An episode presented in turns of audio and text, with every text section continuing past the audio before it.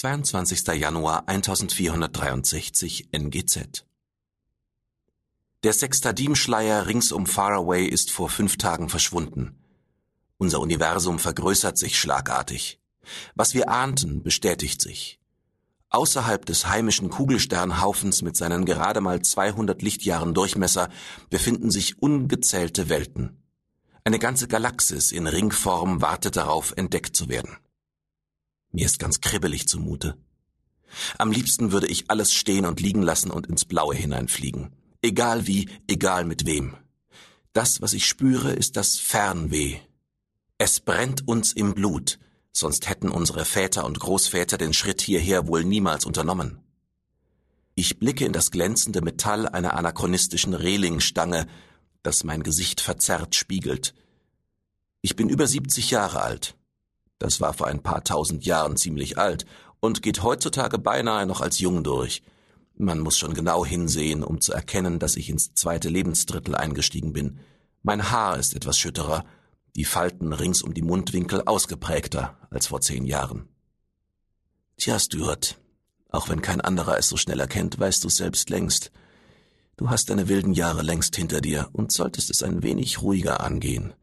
Überlass die großen Abenteuer anderen bemühe dich stattdessen, deinen Pflichten als Befehlshaber der Raumflotte Stardust-System nach bestem Wissen und Gewissen nachzukommen. So oder ähnlich argumentiert die Stimme der Vernunft in mir. Aber wieso soll ich auf sie hören? Jedes Mal, wenn ich das Licht einer unbekannten Sonne auch nur erahne, explodiert meine Magengrube förmlich und ich fühle mich angezogen von der Sternenferne wie die Motte vom Licht. Ich atme tief durch. Ich denke an Frau und Kinder, dekliniere die Last von Verantwortung und Verpflichtungen durch, bis die Vernunft siegen muss. Meine Wunschträume zerbröseln zu nichts. Ich habe schließlich eine Aufgabe zu erfüllen. Und immerhin sitze ich an Bord eines der beeindruckendsten Schiffe, das ich jemals betreten durfte. Ich mustere Peri Rodan von der Seite. Er wirkt kaum älter als ich.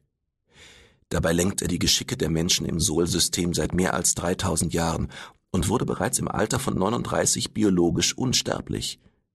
Damals, als die Menschen kaum ihren 70. Geburtstag überhaupt feiern konnten.